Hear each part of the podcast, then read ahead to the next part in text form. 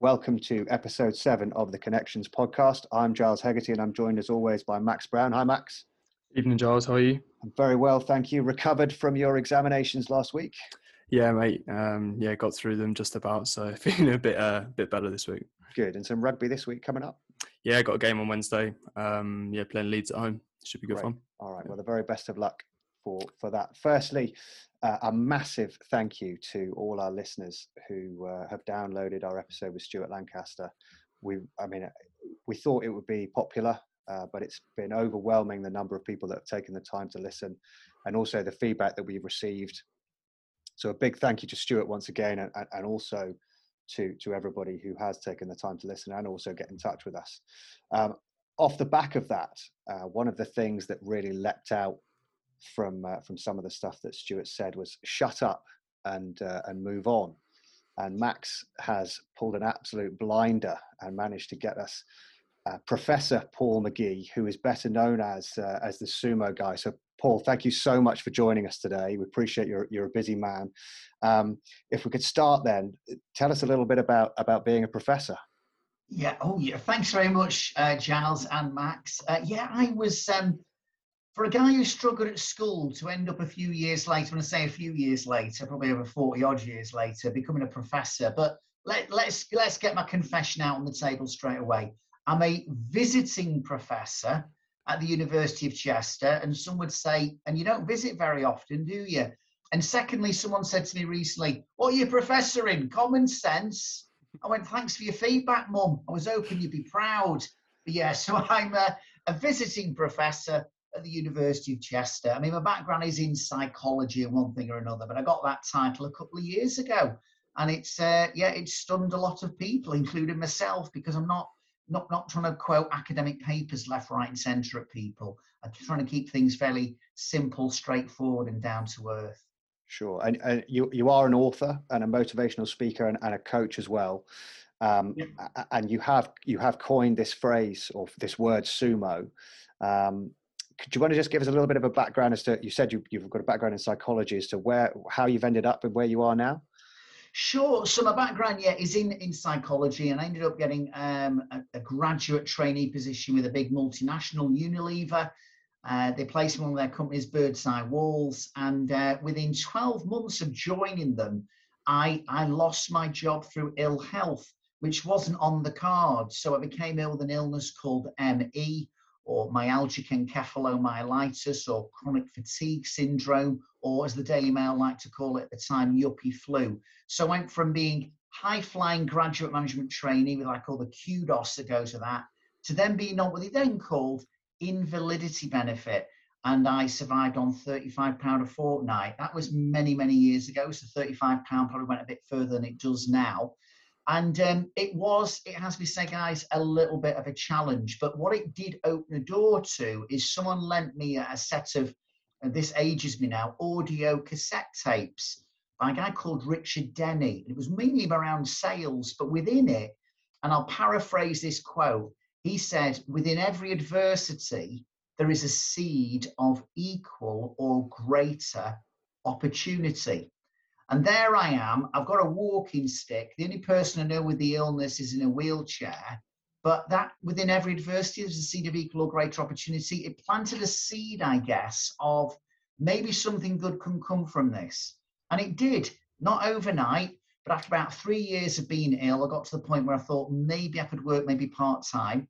No one would hire me because I couldn't pass a medical. So, what I did over 30 years ago, before you two were born, I hired myself. I was been amazing at the interview, standout candidate, um, passed my own medical. And, and, and fast forward a few years, and yeah, I've written 13 books, spoken in quite a few countries.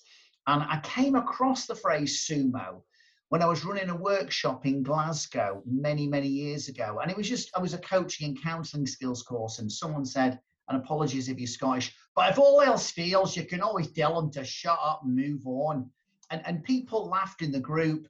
And I said, what does that mean?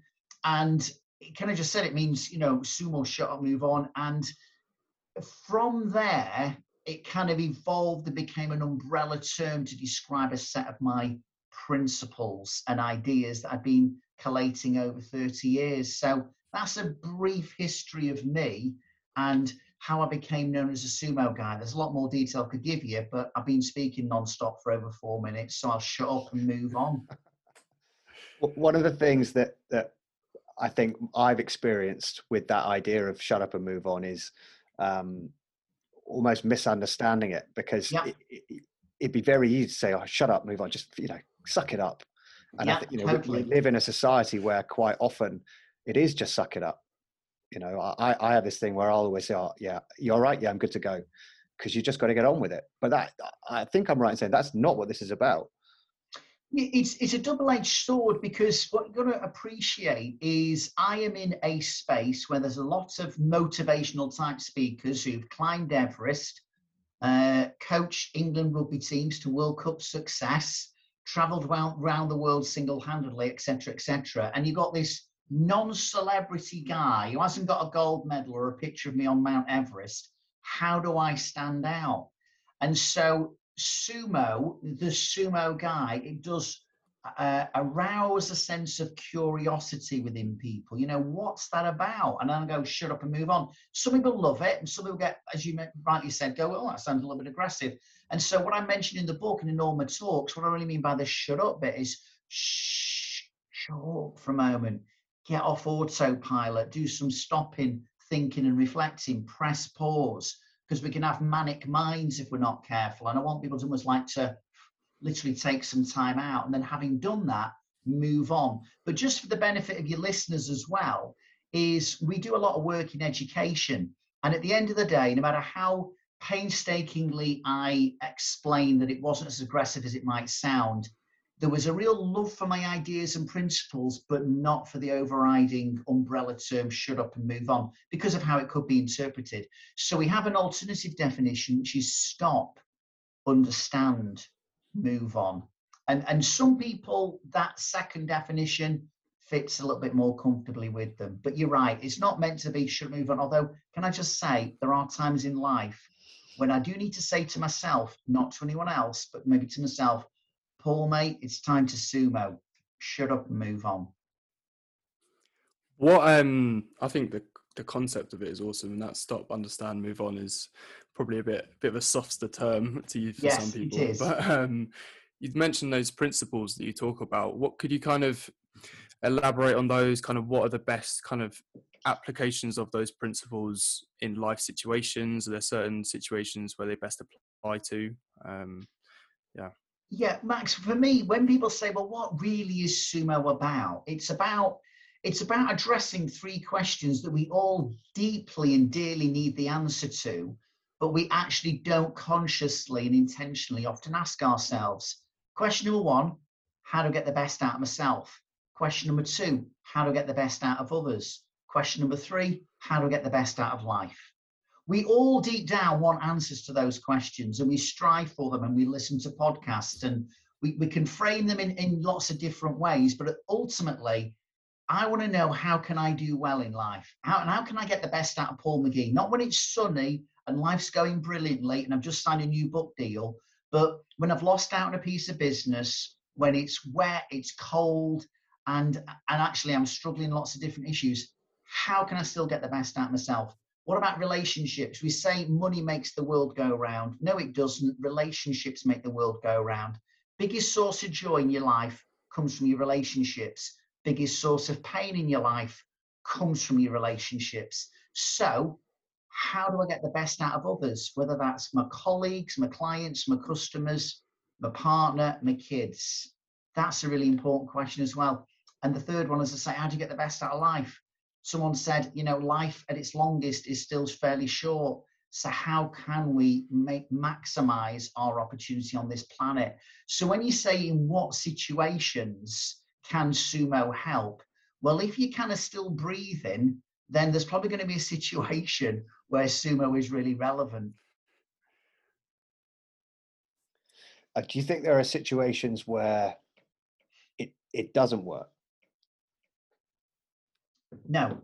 If you wanted a short, brief answer, the answer is no. Well, Everything's I about like being contextualized. So let's be honest. Um, if I'm speaking at an event and every one of my audience is aged about 21 and life has just been amazing and they've never had any hardship and they've never had any challenges, they've never had any setbacks, then I still think people will enjoy me and they'll they'll they'll like my hopefully my entertaining, engaging way I present my ideas, and they'll smile at times and they go, "Oh, that's good, that's good," but it kind of almost like reaches them a surface level because it's like they've not maybe had that life experience. But if you've got someone who has kind of been around the block a little bit, and you could have done that even if you're in your early twenties, you've had a setback. So let's say, for instance, could be a young sports person. I've done work with Manchester City for over 10 years.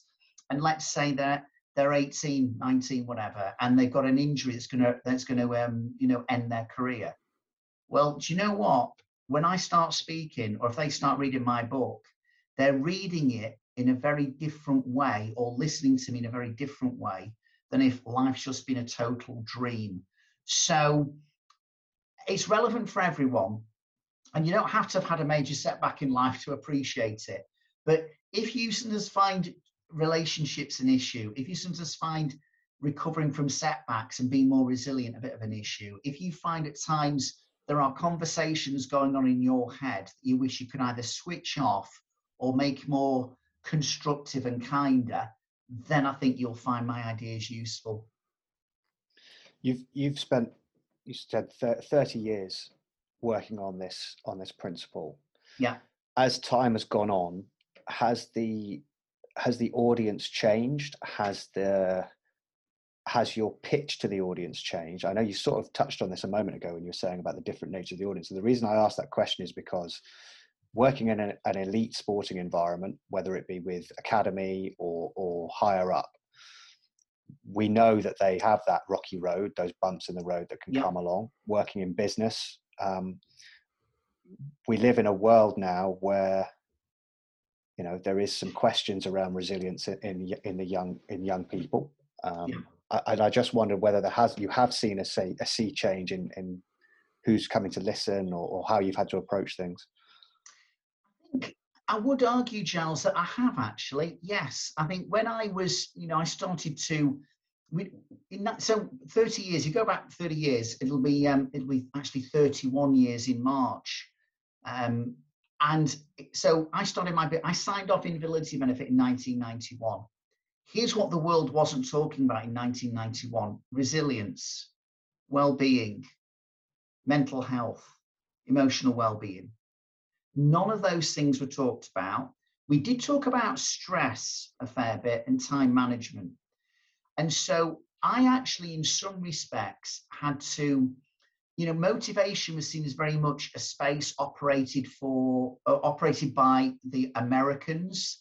And you might be, if you're in sales, then you might want a bit of motivation. But as time went on, and I didn't try and label myself a motivational speaker anyway, I just, but that's what people called me. I found that lots of people who were in education and then in the NHS, and when I was particularly saying a lot of my ideas can help you manage change well, people start to become more receptive. What I found is my book, Sumo, which came out in 2005, again, we, we, didn't have Twitter. We didn't. YouTube had been registered as a domain name, but no YouTube. But the, well, had it been registered? No, I don't think it had even been registered. There was there was no Instagram. Uh, Facebook had just got started, but you can only access it, I think, on a on, on a on a computer. The world's changed so much, and now we're in a place where people do want to access this, not because they're into, you know, they're in sales, but they're just doing life and actually, maybe saying you're into personal development or self help is not seen as a quirky, weird thing to do anymore. I remember hearing, um, I think it was Dan Carter, the former All Black rugby player, saying that when the All Blacks first hired a sports psychologist to work with them, it was seen as a bit weird if you wanted time with a sports psychologist. He said, if you're playing with us now, it would seem a bit weird if you didn't want time with a sports psychologist. And for me, I'm seeing when I get, I work a lot in in house, if you like, with an organization. They hire me. In other words, you're in the audience not because you wanted to hear me speak, but because you work with that company. Hmm. But a week ago, I was invited by a, a, an accountant to speak at an event, and he brought or invited his clients, and he's got a wide range of clients. What really surprised me in a pleasant way is um, the amount of young men who gave up a Monday evening to turn up on not a particularly pleasant evening to hear some of the ideas I was talking about. And so I'm finding that there's more receptivity. And I used to find women were quite into hearing about personal development and their mindset. But I'm finding men, particularly from a non sales background, are now going, I need to understand this a bit more because it helps me not just deal with if I'm in sport, but if I'm just in life. I think there is a hunger that perhaps wasn't there a few years ago. Yeah, I think that development's awesome. I can see it kind of at uni. Loads of like young guys are kind of getting into their kind of their mental health and learning how to look after themselves a lot better. Um, and that, that resilience and that kind of, as you were talking about earlier, challenging yourself and turning like adversity into opportunity i think that's mm. becoming more of a thing yeah, especially in my generation um, one of the things i really wanted to touch on was you kind of i've seen a few videos and in your books you've talked about how sumo can be applied to an analogy of like a continuum zero like zero being nothing like you're cruising yeah. and 10 being death yeah and you're placing things on there and i completely understand where sumo can come in in kind of twos and threes. Like you might be late to something, you might it's just small stuff that doesn't really matter. Um, but when you get to those eights and nines where it's long term and really it's it's really deep stuff in your life that mm. can impact you, kind of how can you apply sumo to that? Um, sure. in those like really hard kind of situations. What you're referring to, Max, is actually one of my sumo principles or tools, which I call develop fruity thinking. So we talk about fruit being good for the body, but I'm talking about being more fruity or fruitful in our thinking. And what I say is that sometimes in our head, we get into conversations into what I call faulty thinking. Um, so we listen to our inner critic, or we get stuck in a bit of a broken record. We play trivial pursuits. We make a mountain out of a molehill. And so you're right. I say, look, in certain situations, here's some good questions to ask yourself. Now, there's a variety of questions I ask myself, including what can I learn from this? Is my response appropriate effective? How can I influence and improve? But one thing I challenge a lot of people to do, and I will get to your to your, your ultimate question, is because people might be going, well, this continuum zero to 10. What do you mean? So I'm just trying to contextualize it. I think at times we we we get hijacked by our primitive emotional brain and we overreact to situations and something on a scale of 1 to 10 where 10's death it's a 1 and we're reacting like it's an 8 or a 9 so just so people are clear i'm trying to help people understand that we sometimes get distracted by the petty and it takes us away from our purpose and so that first idea on a scale of 1 to 10 or how important we'll be in six months time is all about getting a sense of perspective. Now, when I actually use that exercise, I get people to think of an issue going on in their world. But what I often will say, Max, is all right, think of an issue or challenge, not a personal tragedy. So you're not trying to think immediately of a, a nine or a or a 10. So that's just to kind of like be clear on what I mean by that particular question and in the context when you do have, if you were to look at an issue in your life and go, this is a flipping eight, this is an eight, this is really tough, then it's like you don't cut the hedge with the lawnmower. So I'm not trying to say, here's sumo, and it's always going to answer your, you know, no, it's a set of tools. And so certain tools are appropriate in certain situations, but not in others. So if you're going through some major, major struggles, say you've got some major, major mental health issues, or you're struggling with depression, I say to people, look, if you've got some real big stuff going on in your life, the three T's could help you. The first T is you may need some kind of treatment. So clearly, if you've broken your ankle, that ankle that needs to be treated. But let's say you're suffering from some major mental health issue, gone through some major trauma, then you might need some kind of treatment. Okay. Second, and that's not where sumo comes in. So we need to be clear on what can help and what doesn't help.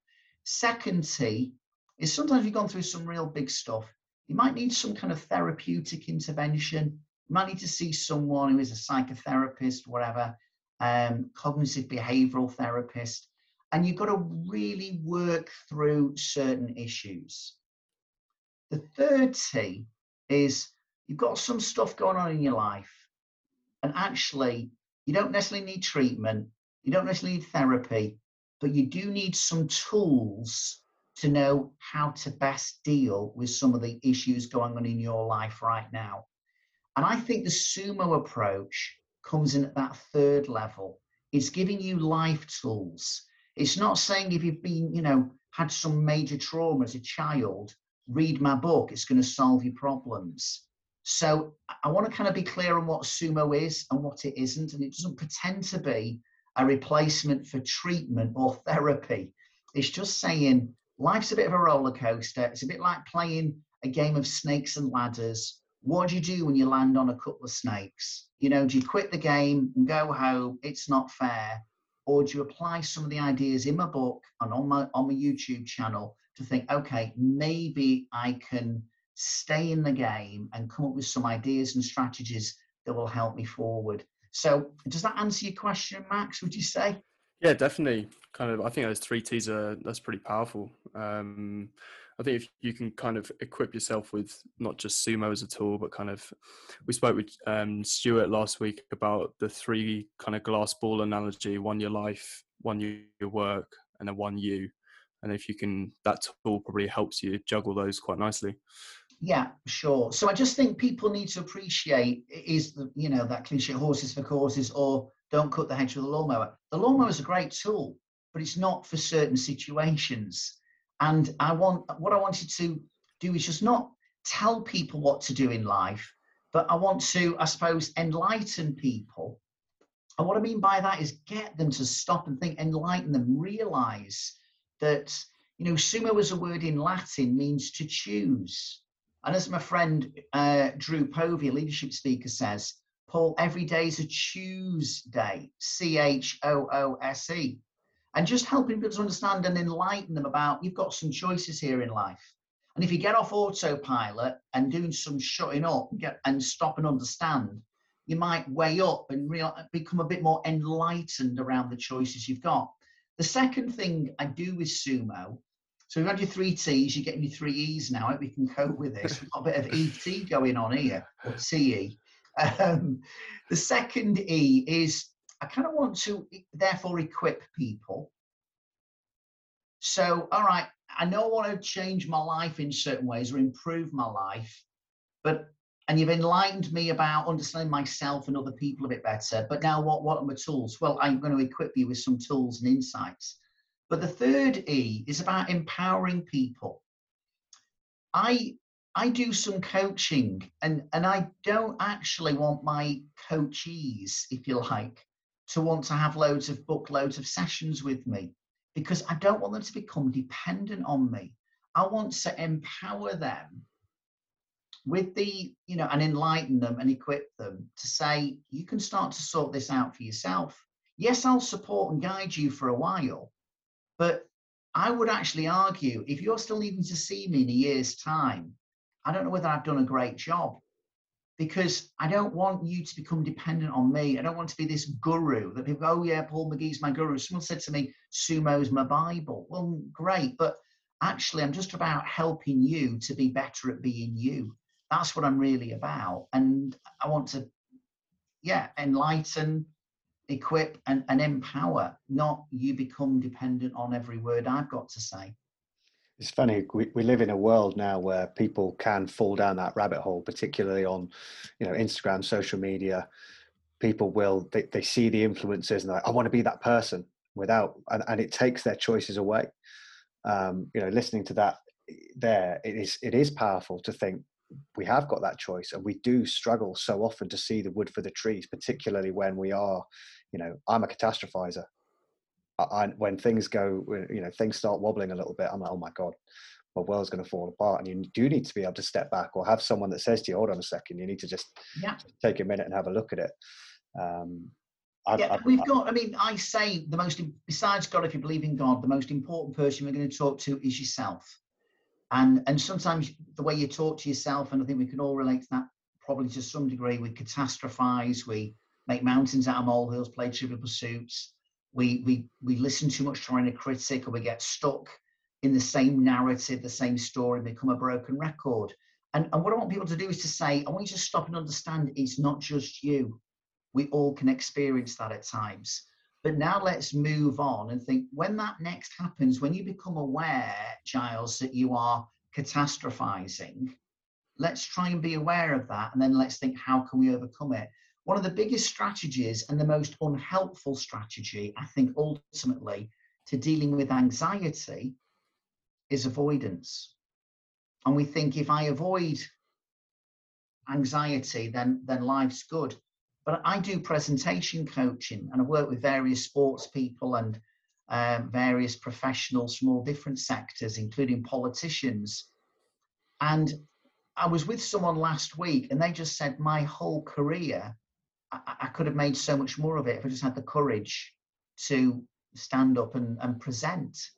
But I get anxious when I've got to present, and so I keep avoiding doing it. So again, life is about saying you're not the only one who's going through that, but let's get you a bit out of your comfort zone. Let's acknowledge that you will at times feel uncomfortable in certain situations, and that's okay.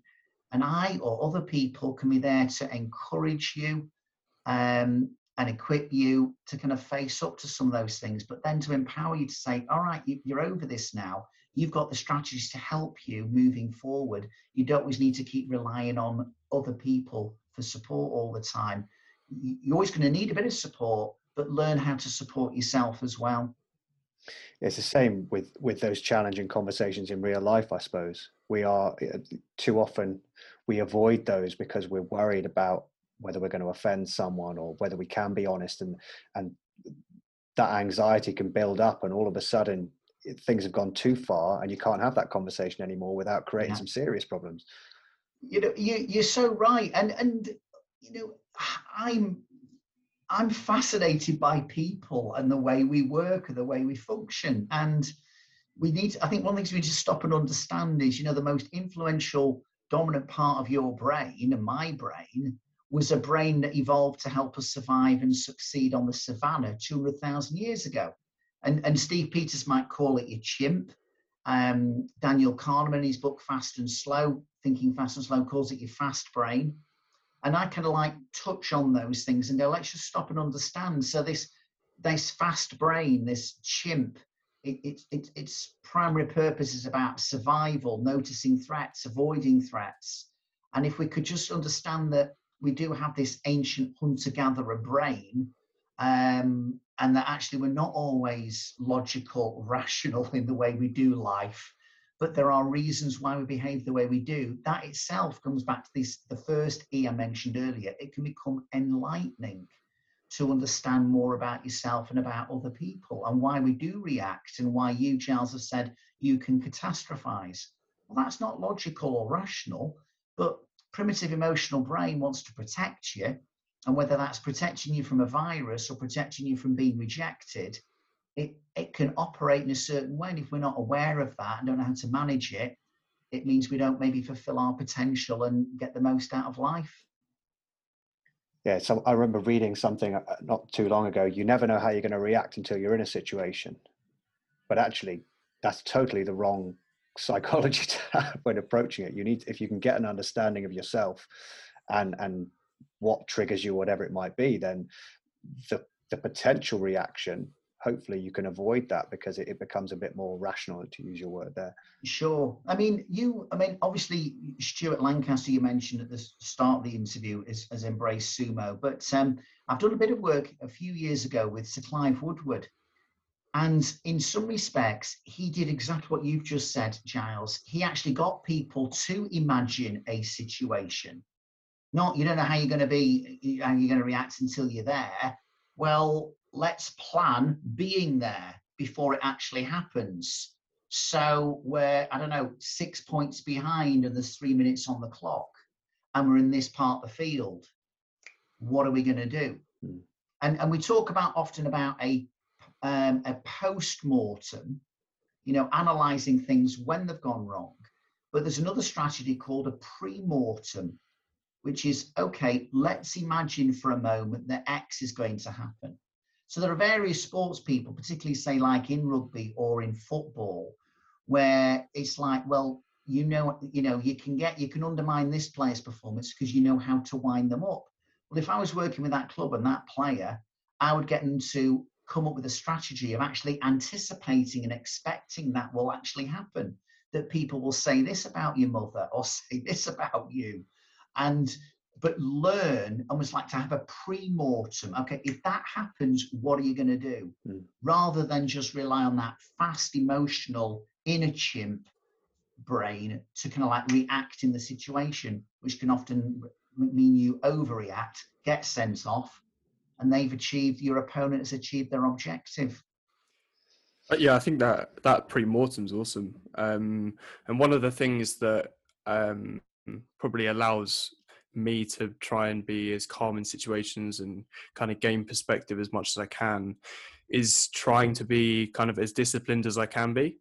Um, and I think you see it online all the time. Like you've you've got to get up at this time and you've got to do this X, Y, and Z in the mornings, and you've got to be kind of a robot for a little bit.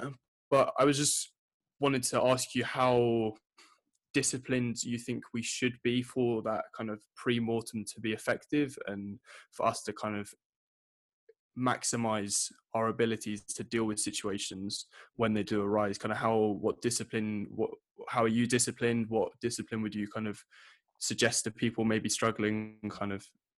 Yeah.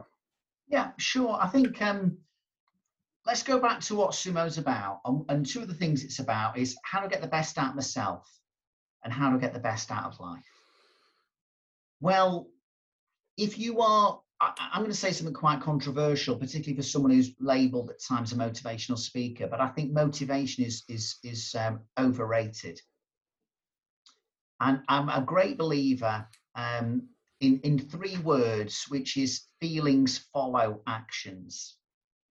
So what often happens, Max, is we don't like the word discipline because it, it, it stinks of it's it's hard and it? you got to be disciplined Mm. It's not sexy. You know, like rules, just want to go with the flow. Do you know what? Every flipping day, we, we live by a set of rules. I'm really glad when I was driving last week to Stratford upon Avon to do an event for some poultry farmers, believe it or not. I'm glad the rules are when you're in a particular lane on the motorway, you stick to that lane. You don't pick a lane, any lane, and drift. And when you want to move from one lane to another, you indicate. That that actually brings safety and security, helps develop trust. And yet we sometimes think rules or discipline is, is not sexy and it's almost like it's uh, it can quash you, but actually it can liberate you. It can bring freedom. And so for me, um, habits, creating good habits, you want, you know, and the discipline of just saying to yourself, look, I'm not choosing to do this because I always feel like it.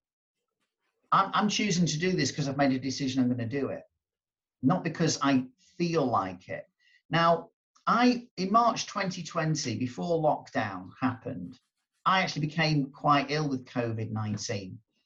The, when I say quite ill, the fortunate thing was I had no underlying health issues, and remarkably, despite the fact that it hit me pretty hard, particularly with fatigue and delirium, um, very high temperature, it never got to my um, never got to my chest, never affected my breathing. So I never felt under any threat. the reason I'm telling you this is I wasn't probably fully well until say mid-April.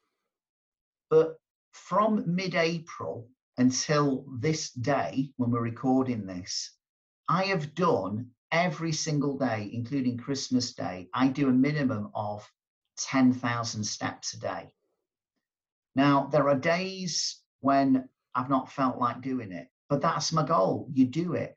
And I'm a great believer in setting yourself little daily goals, little challenges. And I have something which people might find helpful. Um, I asked myself this Did you make the podium today? Every single day, I ask myself, Did you make the podium? But the podium is bronze, silver, and gold, obviously. So my bronze, to make bronze, which I can tell you I've done, I've done 13,167 steps. But to make bronze, I've got to do 10,000. To make silver, I've got to do 15,000 steps. Or I've got to, I choose to.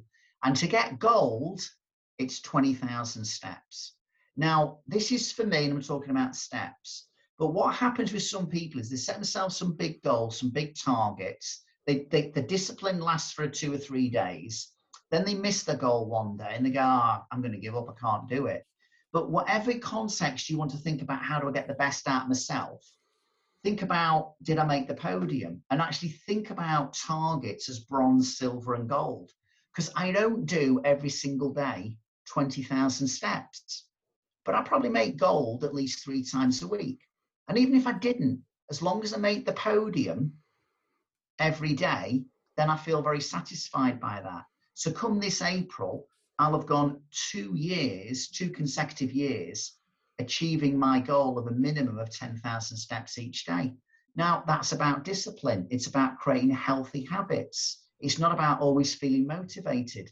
So, again, it's like, well, what do you want to do? But perhaps more importantly, why do you want to do it? I'm 58 this year. I'm not got a sporting background. Um, some people would just describe me as a middle-aged bloke, and I don't play sport, but I take seriously that my health, and I want to take responsibility for it. So I do a little bit of exercise, but predominantly what I do is walking and listening to your podcast while I'm doing it.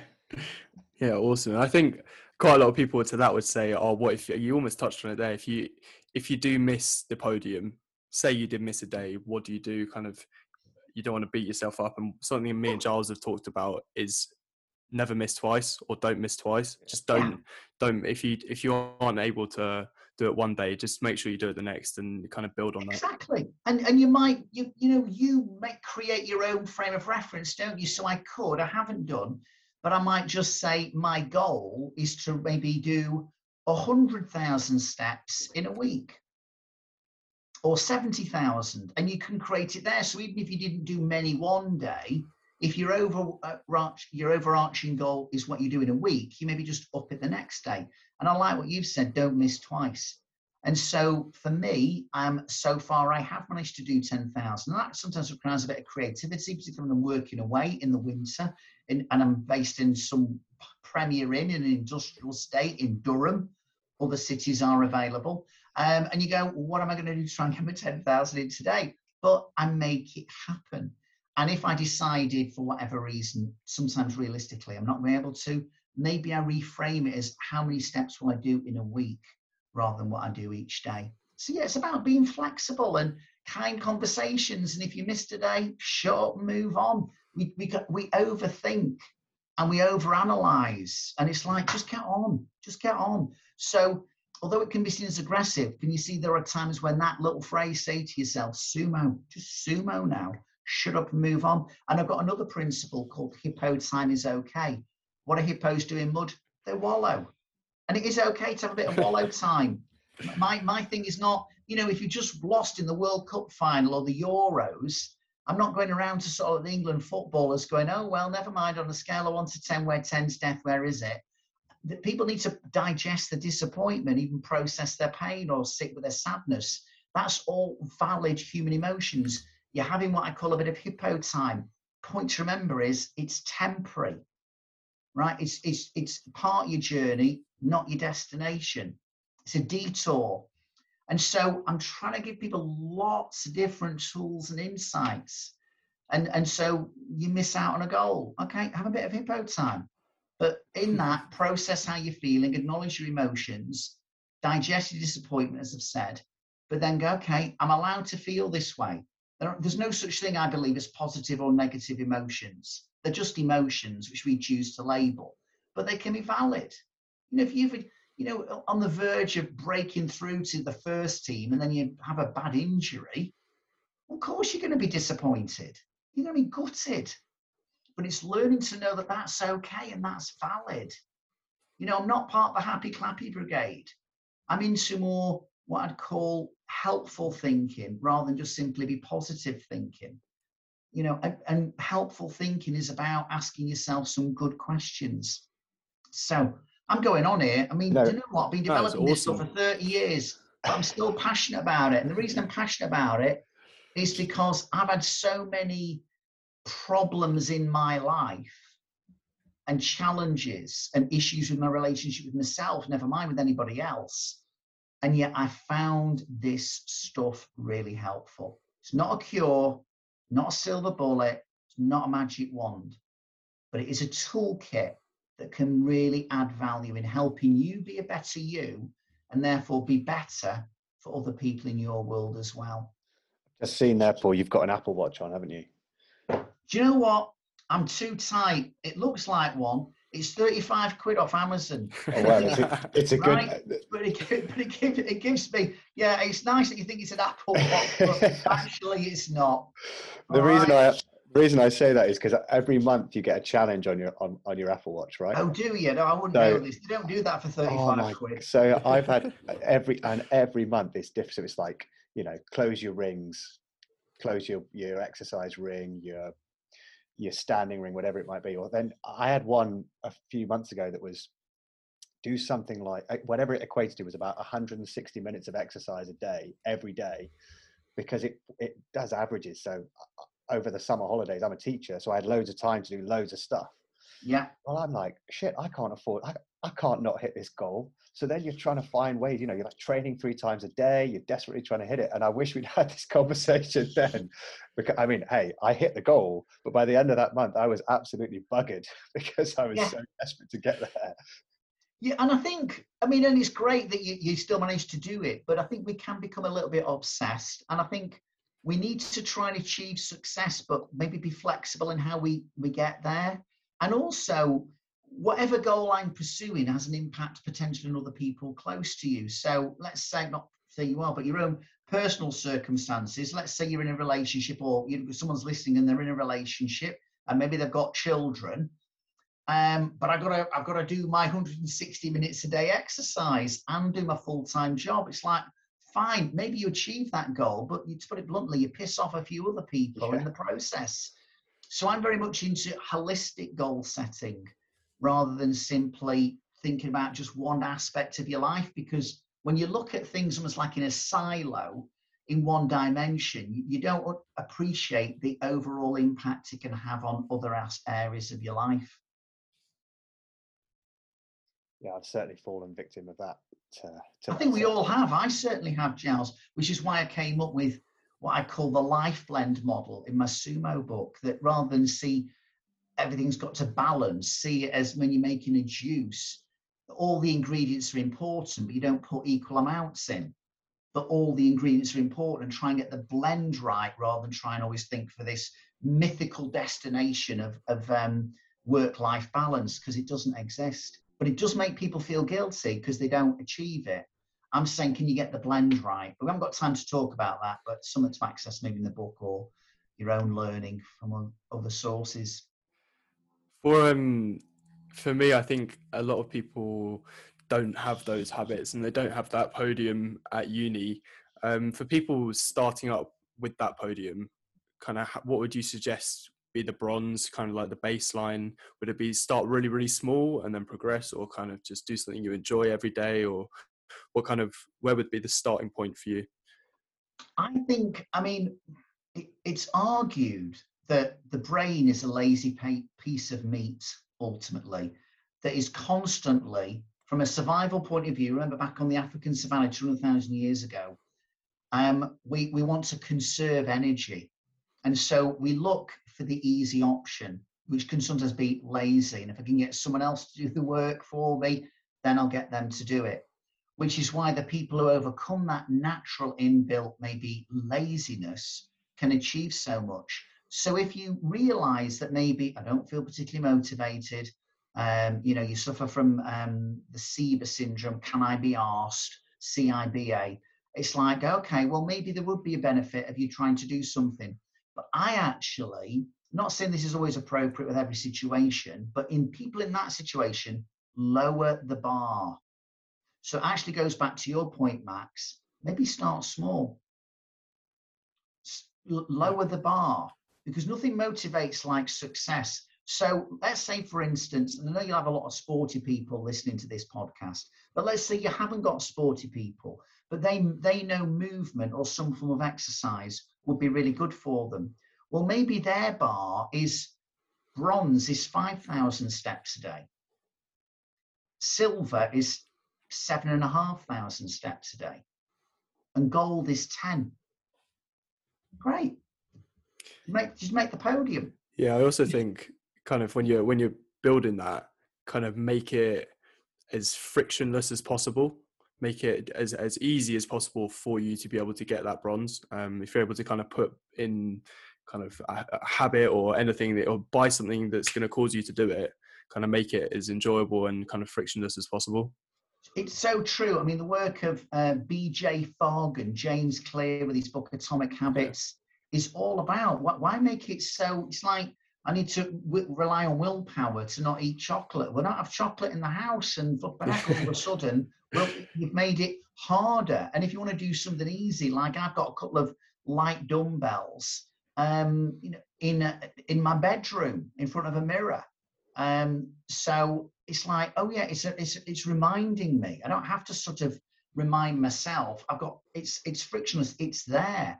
When I'm going for a walk in the morning, I've already got my clothes laid out the night before. I've already thought about which route I'm going to take and what time I'm going to set off.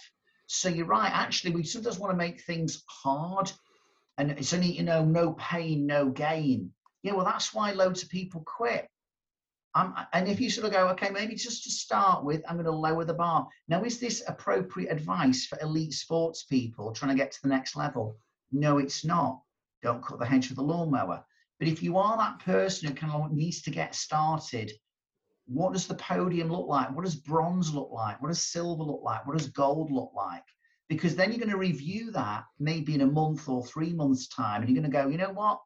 Now bronze looks like this and and you maybe want to you know build it up but our esteem is is so kind of tied up with our perception of success and when you're feeling better about yourself there's a better chance you might well perform better as well so yeah start small and and focus on progress not perfection paul it's been absolutely fascinating thank you so much for for giving up your time today um, I, have got pages of notes that I've written here. It's actually, I find myself listening back to the podcast. And originally it was because I, I wanted to do it to, to review. Now I'm listening because I'm like, I know I've missed stuff during the conversation that I want to hear back and, and take on board. Um, I, I, I absolutely love the sumo idea. I think it, the fact that you can flex between the look, you know, shh, do take a minute Mm-hmm. And that, listen, pal, you've got to suck it up now and, and stop being so silly. I, I, I, really like that idea. I've actually spent, since Stuart said it last week, I've had it written on my hand uh, and it's staying there next to my watch so that every time I check the time, uh, it, it's just a gentle reminder that it's going on. Um, Brilliant. Yeah, thanks again for coming on. Um, we appreciate how busy you are. So no, well, no, I'm gonna. You're you're thanking me, but thank you for the opportunity because I hope that some. You know, I'm I made a decision. This is not oh I'll fit you in. We're all working together to try and hopefully spread some good stuff that's helpful for people. I'm delighted to sort of work with you, and um, I get even more uh, sense of satisfaction if you know your listeners contact you or they contact me and go, do you know what? Something you said there really helped me. You know, that that's what it's all about. So it's not, I don't want to give the impression, no, when I'm just squeeze you in, I'm really busy. Yes, we can all have our priorities, but my priority is trying to get some of this stuff out into the lives of as many people as possible. So thank you to you two for giving me the platform to do so. Oh, it's absolute pleasure. Hey, Paul, are you, on, are you on social media? Do you, do you use Instagram? I am indeed. I am indeed. So if you're on either Instagram or Twitter. You can reach me at the Sumo Guy. So hopefully you are, and you'll tweet, and then I'll retweet. So at the Sumo Guy.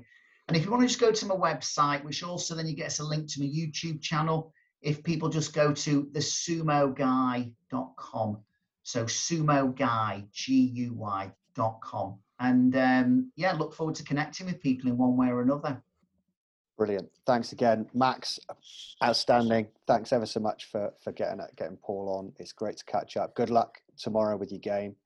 Thank you. Uh, and uh, thanks to all our listeners as always. If you've got any feedback or you want to get in touch, you can, as always, get us on Instagram at the Dot Connections Podcast, uh, and our email address is on there as if you on there as well if you want to get in touch. And uh, thanks again for listening.